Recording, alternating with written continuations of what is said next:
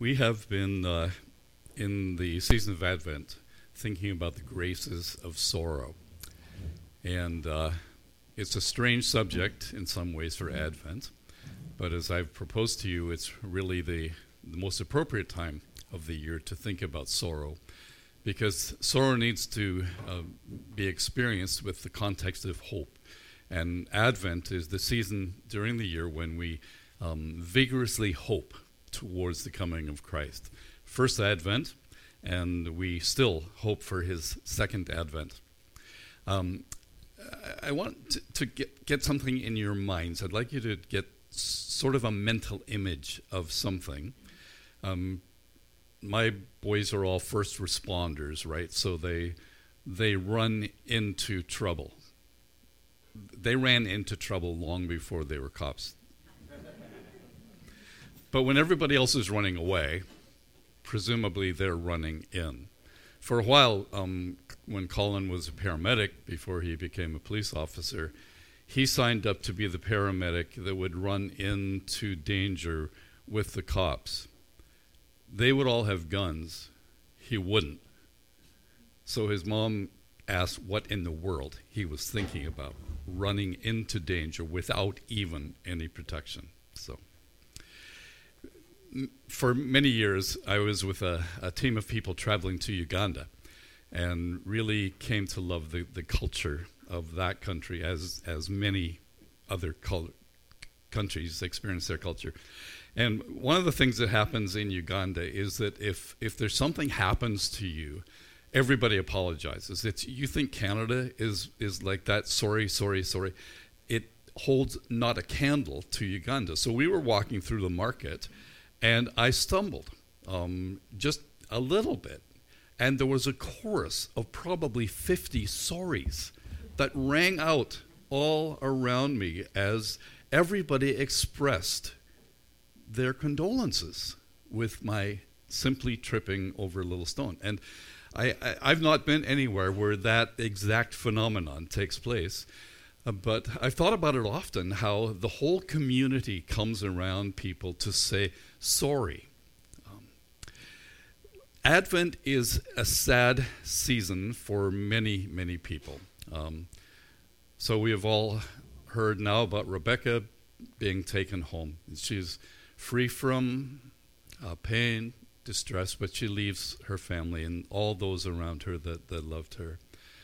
Uh, for some reason, this Advent more than others, um, we have had people near us where it's a sorrowful season of the year.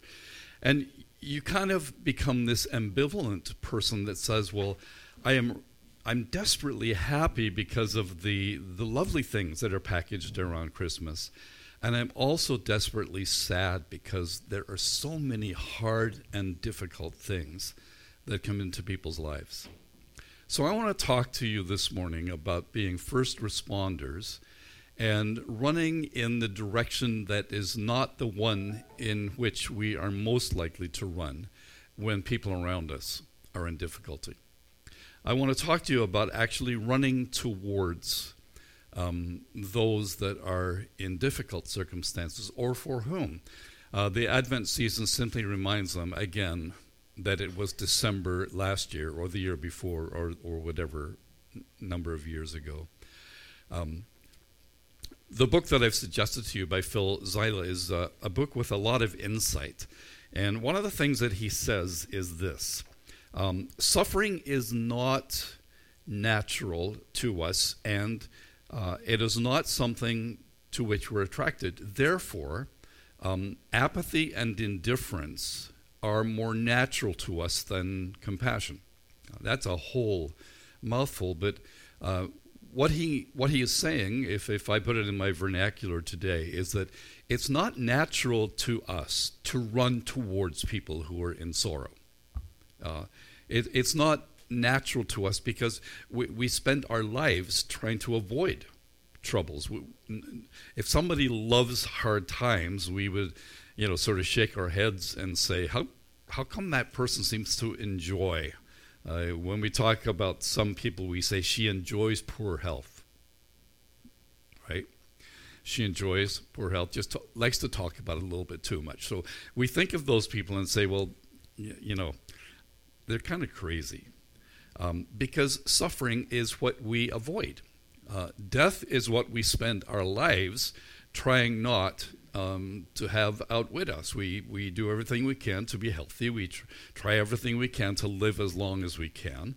And, you know, there you go. So it, it, it's probably a very natural human inclination to stay as far away as we possibly can from people who are in sorrow, in hard times.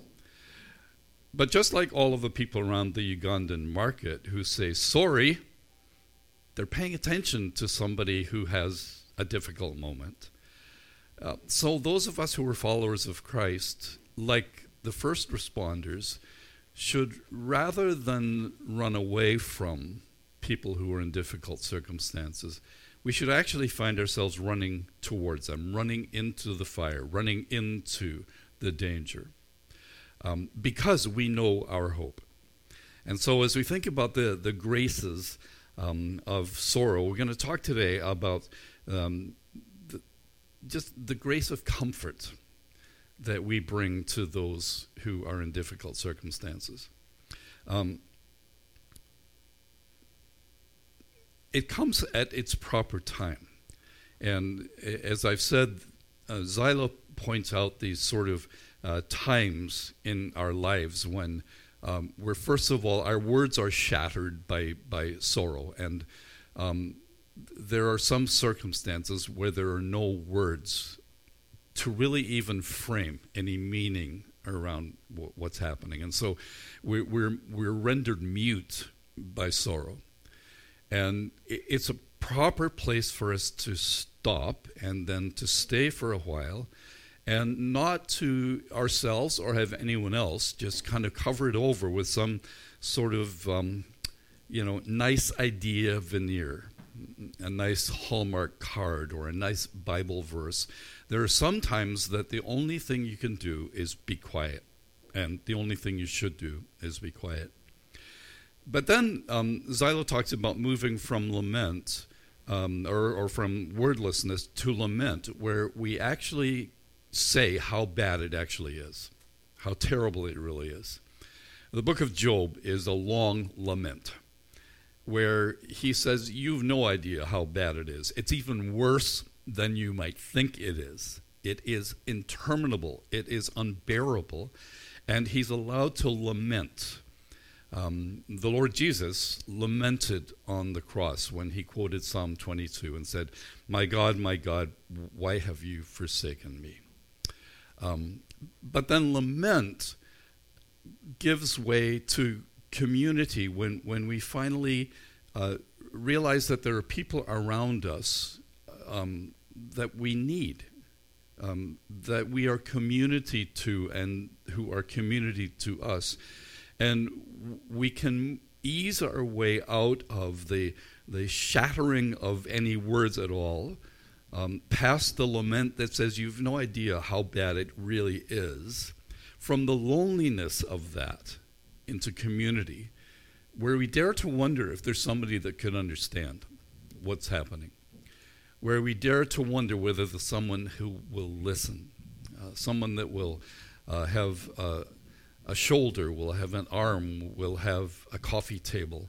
Uh, and and uh, again, as time moves along, we, we ease ourselves in our sorrow, all against the background of the great hope of the fact that Jesus has done what was necessary to fix everything that is the feature of, of our sorrow. Jesus has done all that is necessary, but we don't get it all just yet. And so we find ourselves moving through these phases. And when we get to community, then we maybe for the first time in months or years or decades dare to look around and hope that there are people who really are family to us, who, who really know us and really love us.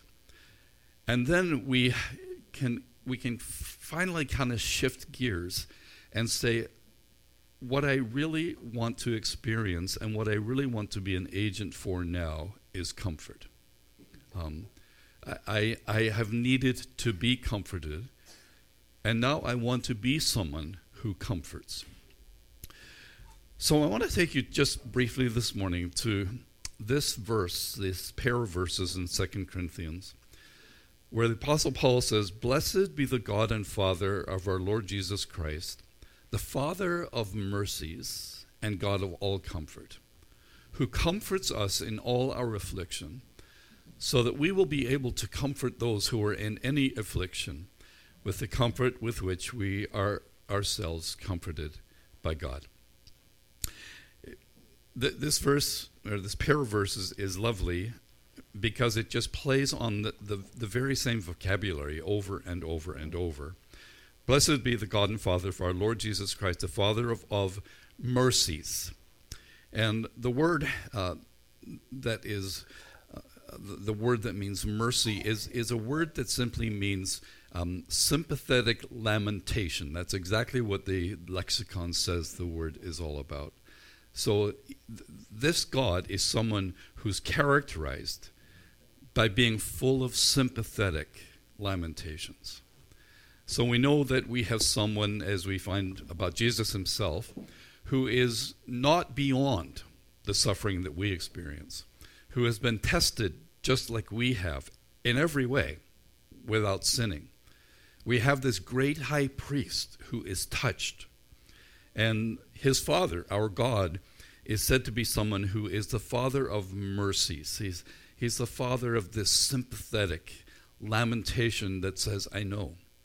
Um, when you comfort a child, sometimes the most common thing to say is, I know, I know, honey, I know, I, I know, sweetie, right? And you, you want the child to feel something that there's, there's a mom or a dad who's saying, I, I, know, I know you think that nothing has ever hurt like this before. I know, I know. Um, when we try to support our kids in the difficulties of their lives, we again we kind of revert to that and say, "I know, I know," and I wish your life had not turned out this way. I wish that relationship hadn't turned the way it did. I, I know, I know. But the power of this verse is that the, the truth is that our God in heaven is someone who looks over us in our sorrow and he says, I know. I know. And so there's lots of room, first of all, for the silence when the words have been shattered. And there's lots of room for the lament that says, My God, my God, why have you forsaken me? Why can I not find you? Because that God, when we finally can, can give an ear to him, will be whispering to us, saying, I know. I know. I know what you're feeling. I, I know what it's like. But then it goes on and says, This God of ours is the Father of mercies and the God of all comfort. And then the very same vocabulary shows up many times in the next verse who comforts us in all of our affliction, so that we may be able to comfort those who are in any affliction with the comfort with which we ourselves are comforted by God. And you think, Paul, you're a little heavy on the comfort there, right? And he's saying, no, I, I want you to get this. That the thing that you desperately need is comfort. And if you want to know something that, that beautifully characterizes God, He's the God of all comfort. And he chooses one other word to, to describe the circumstances that we find ourselves in. So, this God, who is the, uh, the sympathetic lamenter with us, says when you find yourself in affliction, and the word affliction is a word that literally means to be pressed or to be hemmed in. And if you want to characterize the, the most difficult of circumstances, maybe those words just just bang it right on with it. You say, you know what? I felt crushed. I just felt as though I was crushed. I felt as though I couldn't stand up under the weight of it. I felt as though I had no way to turn. I felt literally hemmed in, right? I, I felt as though there was no way to turn. There was no way out. There was no way back. There was no way forward. I was feeling like that. And Paul says, you need to know there's a God, the God of all comfort and mercies, um, who will be sympathetic towards you, who will say, I know, I know. Um, and when you face whatever it is in your life that feels as though it is crushing you, hemming you in, He is the God who brings comfort. And the word comfort, my last little language lesson here, is a word that literally means um, to be brought alongside. So it's parakletos. It's a word that gives us the the word for the Holy Spirit, paraclete. It, it's a, you know two words joined together that say called to help or called alongside. So a paramedic comes and brings the paramedic expertise. The, a para something is something that comes alongside of something else. And God is said to be the God who is a paraclete kind of God. He is called to come alongside us. So when we are afflicted, when we are pressed in, when we are hemmed in, this God comforts us. He is the paraclete for us.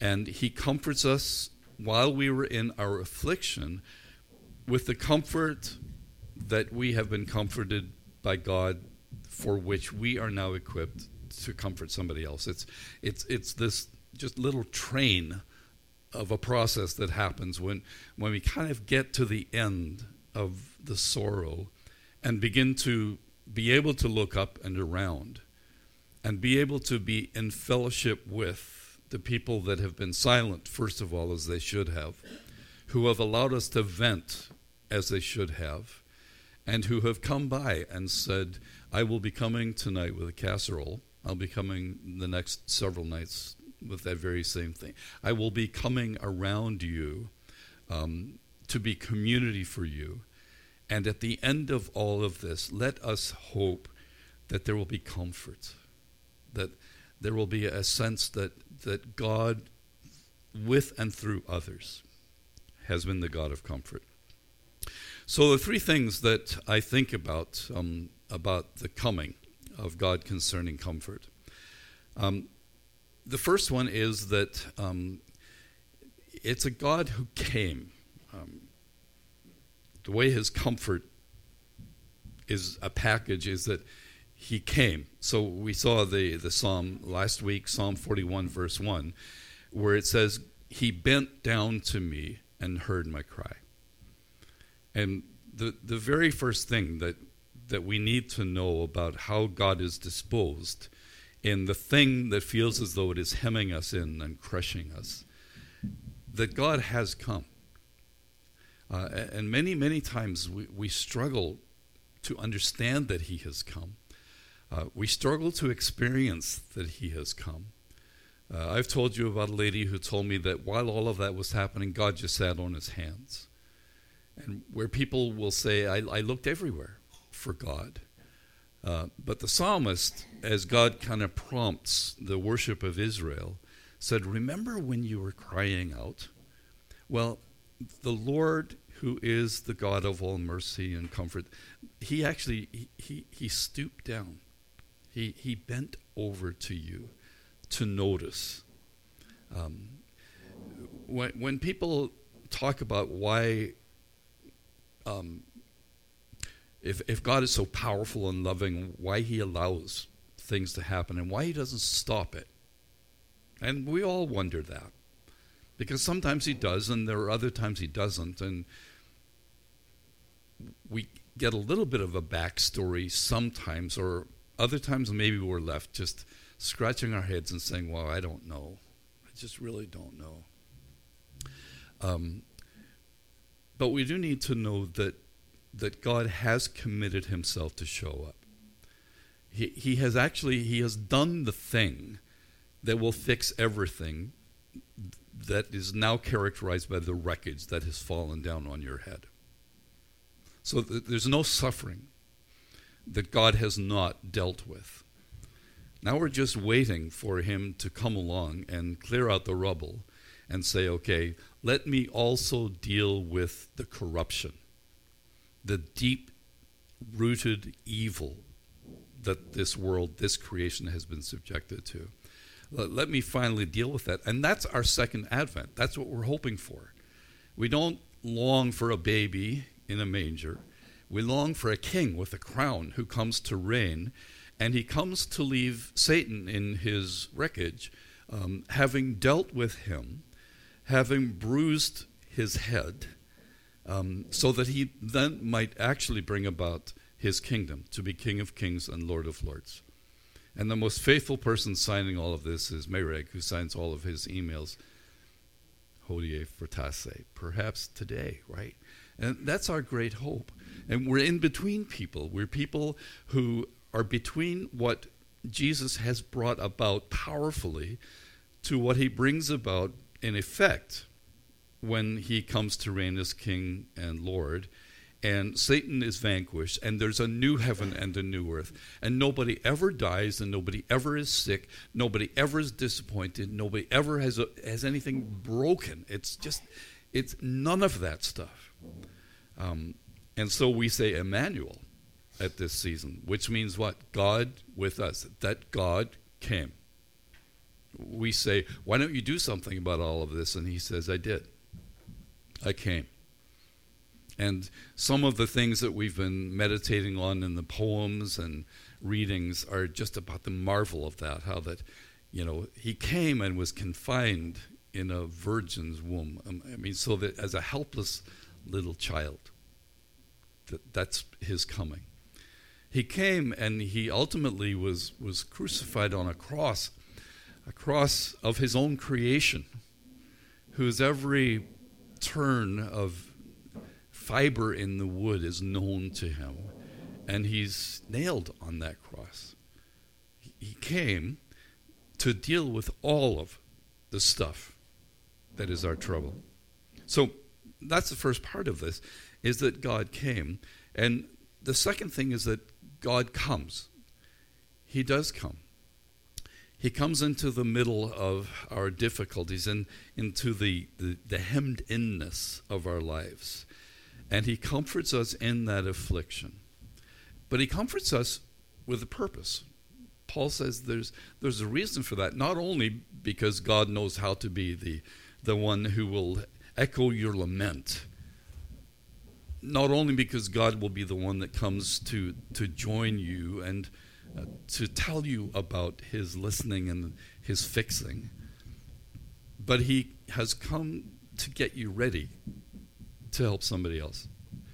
Not to run away from others' suffering and sorrow, but to run towards it carefully, deliberately, in the middle of their own affliction. So the, the God who came is a God who comes, and he, he is a God who will come for others. Um, I, I would love you to see yourself as one of those people at the market in Uganda. I'd love you to think of yourself as the one running into that place that's on fire, right? Um, because wherever people have trouble, um, there need to be those who can run to them with the help of God. And it's not a natural thing for us to do. Um, we don't love to go there. Um, for years and years, as I was making hospital calls, um, honestly, sometimes at the door I pray that they wouldn't see me. Or I pray that they wouldn't be there. You know why? Because I, I don't love to be there. Um, it, it's not where I wish we were at that moment. I, wish that diagnosis had not been delivered. I wish that that tragedy hadn't happened. Um, and I, I am almost always at a loss for anything to say. You, you know, they people probably think, well, didn't you go to college and seminary? Because you, you can't put 10 words together when you try to help a person in, in their suffering. Um, I don't know what to pray. I don't know what to say. I, do, I don't want to say the wrong thing, but I want to say something. Um, and, and that's natural. We just, we don't want death and suffering. We don't want tragedy, but we're called to run to it, not away from it. And I get paid to do it, so I have to go. But it is never because I want to go. Um, when someone is coming to talk to me about a difficulty in their lives, often if it's a couple coming to talk about a marriage problem, I hope they cancel. Honestly, if anybody loves the stuff I do and John does and others do, Mike does, we do it we do it reluctantly. We do it by calling and we do it because we should, and because there's, there's that part of us that wants to be the right person, because we want to bring help and comfort. Um, but not, not because we take any pride in it. You know, not, not because at the end of the day, when somebody thinks about their lives and the mess they have made, they say, Oh, thank goodness we came to talk to you. And I go, Yeah, yeah, good for you. I'm glad you came because I'm good at this. It's not, it's not gratifying because the stuff of our lives is the stuff of sorrow, it's the stuff of sin. And at the end of the day, we show up reluctantly and say, Boy, first of all, I want to be careful not to say anything because in the midst of this wordlessness, there are no words. Um, I, I don't want to explain this. I want to just let you tell me how bad it really is. But I do want to be here, and we do want to be here to be community with you. And ultimately, um, until the day when Jesus comes, we want to bring comfort to one another. We want to bring the, the paracletes, the, the role of having been called to come here, to run into this, to say, I'm so sorry, and to say, I am praying for you, and we are praying for you. And we don't even know how to pray or what to pray, but we're just going to keep on talking, hoping that God listens to us and can do something. Um, because sorrow uh, is like a crushing weight, and it's like feeling as though you are pressed in from all sides. Blessed be the God and Father of our Lord Jesus Christ, the Father of mercies and God of all comfort, who comforts us in all our affliction, so that we will be able to comfort those who are in any affliction with the comfort with which we ourselves are comforted by God. I know of some of the suffering of some of your lives. I know that what has happened in your lives, um, God now would like to gently just speak to you and say, Can I use that? Can I put you in someone's pathway who needs to hear your story? Uh,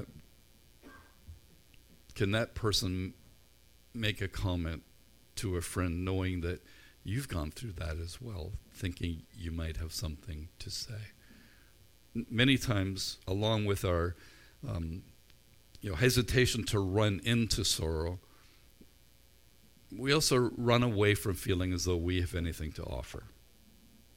What can I say? I honestly have nothing to say because all I had were questions. Good.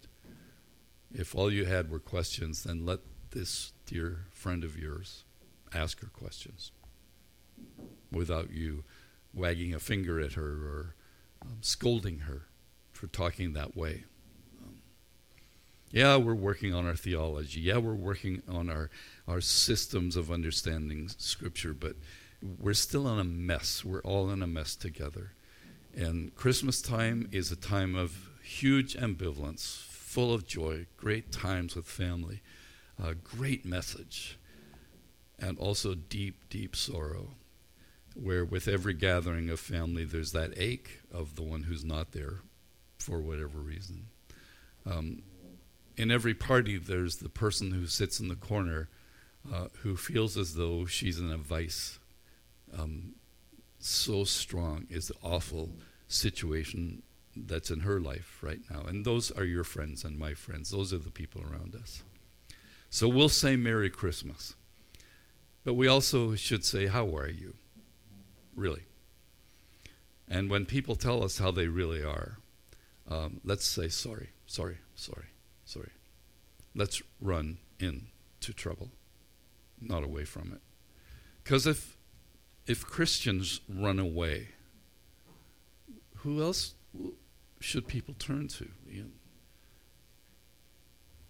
go to a bar and get drunk because maybe that's the only thing that's going to help because there don't seem to be any people who are paying attention. They seem to ignore the topic.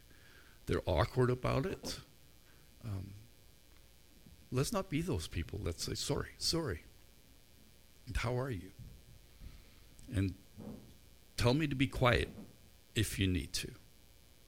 And vent if you need to. Say whatever you need to say. I'm going to sit here until you're done. And I'm going to figure out something that would be useful practically to you. And we as community will grow into the place of saying, wow, the God we know is the God of comfort. He is the God who actually brings healing to people's hearts and brings peace into their souls. Maybe it takes a long, long time. Maybe it happens just the day before Jesus comes back, and maybe it happens after we're gone. Maybe, I don't know, because the wreckage is still all around us. But God has come, Emmanuel, and we are hoping for his second coming. Um, we are people with eyes to the sky to wait for him to come and to say, There, it's done. It's done. Nothing's broken anymore. We're all good.